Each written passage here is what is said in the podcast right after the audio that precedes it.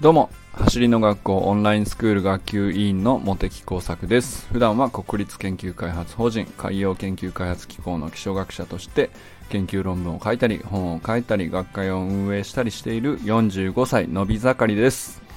今日は回復を早める方法遅くなる行動ということについてお話ししてみたいと思います。えー、あのちょっと前にですねあのオーバーワーク、オーバートレーニング、練習方は、あの、現金ですよっていう話で、じゃあどこで基準作るのみたいな 話をしたんですけども、そういえばなんですけども、そのオーバーワークにそもそもならないように、休憩の指示が入ってるんですけど、まあ、その間にちゃんと回復しきれるっていうことが、あの前提なんですけどそれを早めるために行動しているかどうかって結構大事かなと思ったんでそれはそれでまた別な話として考えておいた方がいいのかなと思ってこれもあの例によってですね、まあ、最近ずっとそうなんですけど皆さんの経験値とかあの知見がある方はぜひぜひ教えてほしいなというお話です。えー、本題に入る前にお知らせなんですけど、これ実はね、関係してるところもありますね。7月19日月曜日20時から第5回目となる藤村大輔さん、和田健一ズーム座談会が開催されます。元読売巨人軍の選手として、えー、活躍された藤村大輔さんなんですけど、えー、2011年には盗塁王を取られるほどの非常に俊足な選手として、えー、ご活躍されたんですけれども、あのーそういう俊足を生かしたプレーの中でも結構怪我に苦しまれた時期もあったっていうことで結構ね、あのー、やっぱり怪我のケアについて話題にされてたことがこれまで何回かあったんで。で、えっとまあ、怪我してる時にどう過ごすかっていうお話もありましたけどもそもそもあの結構あの示唆的だなと思ったのがベテランの選手ほど自分の体のケアをどういう風にするかっていうことにものすごいあの時間をかけて、えー、注意を配ってるっていうことを話されてたことがあったんですけどそれ本当に印象的でした。で、えっとまあ、そんな話も含めつつですね、えー、今まで少年野球のプレイヤーとかコーチとか草野球のプレイヤーとか、えー、いろんな方々があの参加くださっていて、まあ、そういう知見をあの質問を交えつつねあのそれに答えながら対話の中で見つけていくっていうそんなイベントになってますのでぜひぜひご参加ください。藤村大輔和田健一ズーム座談会第5回目の日程は7月19日月曜日20時からで参加費は1家族税込3300円です。参加申し込みは概要欄のリンクから行ってください。それでは本題なんですけども、これもそうだな、藤村さんのイベントでぜひ聞いてみたいなっていう話の一つかもしれないですね。あの、回復を早める方法、遅くなる行動っていうのが、やっぱ明確にあると思うので、それは僕なりにですね、こういうことはやめてますとか、こういうふうにあの気を配ってますとか、えー、皆さんどうしてますかねっていうのも含めて、えー、話してみたいなと思います。で、えー、まず速くなる方の方法としてはですけどね、何が思いつきますかね。ちょっと考えてみていただきたいんですけど、まあ、例えば、トレーニングやってクールダウンをちゃんとやるとか、えー、その日のうちにちゃんと、えー、ストレッチをしっかりやっておくとか、まあ、クールダウンの一環ですよね。で、まあ、例えば、あのーオンラインスクールのオプション講座としてもですね森先生のストレッチコースっていうのがあの月額1000円でついてるんですけどもこれ非常に評判良くてですねあの加入されてる方からするともう本当にいいから あのー、毎回ね、えー、いろんなところであそこで習ったことなんですけどこういう風にやるといいですよみたいなことをねあの参加してる人はいつも教えてくれるのででまあ僕はねあえてあのちょっと曜日が木曜日の夜に、えー、基本的にはやってるということで僕ちょっと合わないっていうのもあってあえて入ってないんですけど、えー、っていうのと同時に、えーと、僕は逆にその月額1000円の森先生のコースってめちゃくちゃ安いんですけどだから、まあ、ある意味そういう意味ではすごくおすすめなんですが僕はあのえーと、木曜日の夜と月曜日の夜に、えー、書道負荷トレーニングのジムに、月額これ1万円するんですけど 僕はそっちをチョイスしていて、えー、まあ、それを僕なりにその回復を早める方法の一つとして、まあ、だからこれストレッチの一環でもあるんですけども、まあ、書道負荷トレーニングジムっていうのをあの僕は取り入れています。で結構ねやっぱりケアに時間とお金をかけるっていうのは特に40代過ぎてくるとあの相当気を使わないと あのやっぱり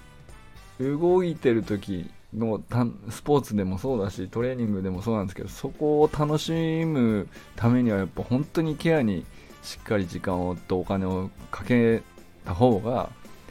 いいなっていう、まあ、怪我も減らせるのもあるし、えー、僕の中ではですねどっちかともう本当に病気になりたくないからとか もう本当そういうレベルですね、まあ、そんな感じで、えー、そのための医療費払うぐらいだったら、えー、こういうところに体のケアにお金を投資しておく方が自分の体って長く健康に持っているなっていう風な感じで考えてやってますね。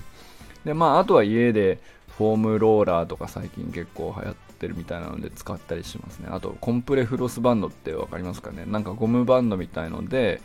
えー、木にここぐるぐるっと巻いて圧迫をかけて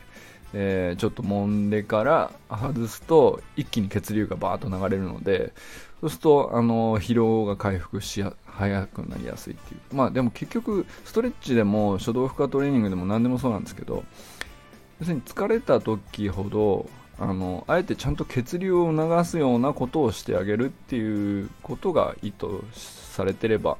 まあ、基本的には回復を早める方法に結びつくのかなという感じしますよね。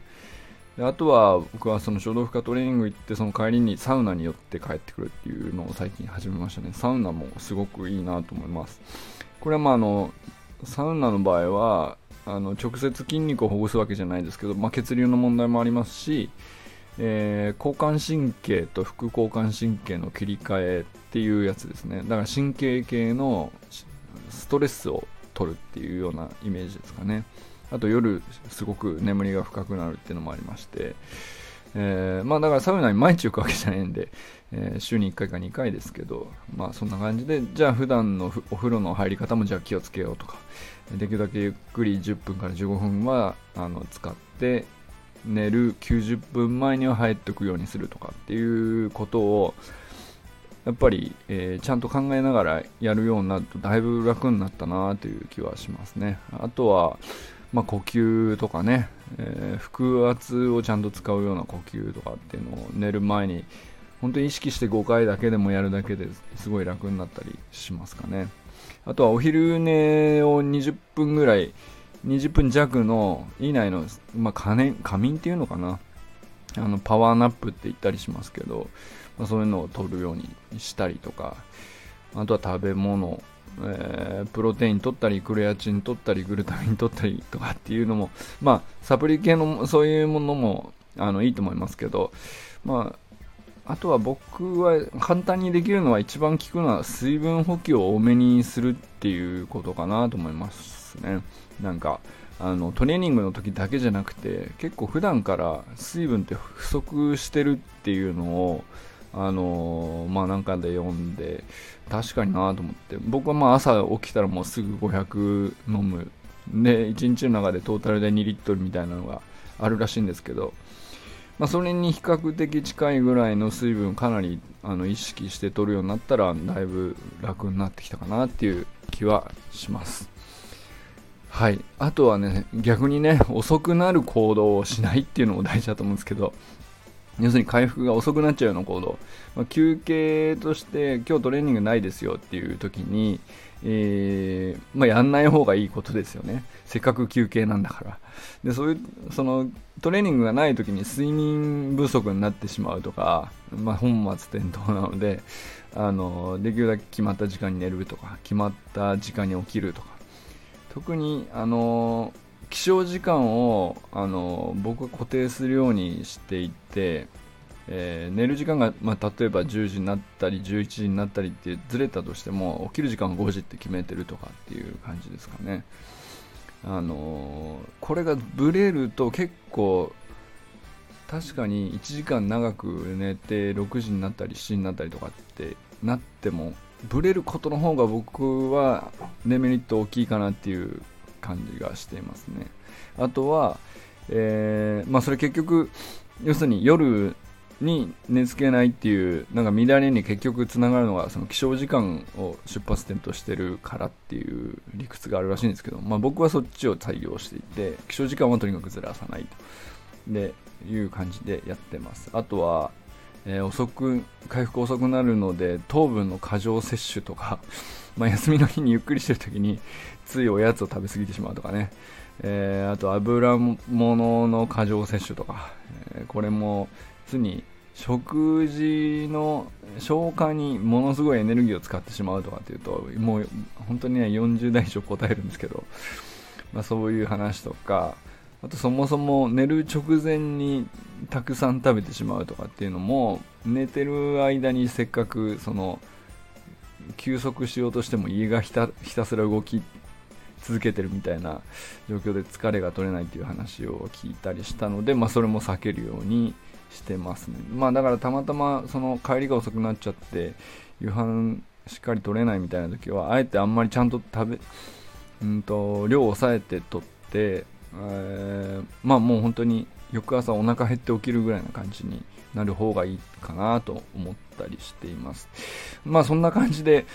僕もそのいろんなところでこう、まあ、YouTube 見たりネット調べたり本読んだりえー、という中で、まあ、こんなことをちょっと採用して、えー、まあ、自分の体で実験しつつこれが残ってるっていうような感じではあるんですけど、まあ、皆さんもね、あのぜひこんなことも結構聞きますよとかね、えー、これはやると結構僕はダメージきちゃいますみたいな、まあ、失敗談も含めてなんですけど、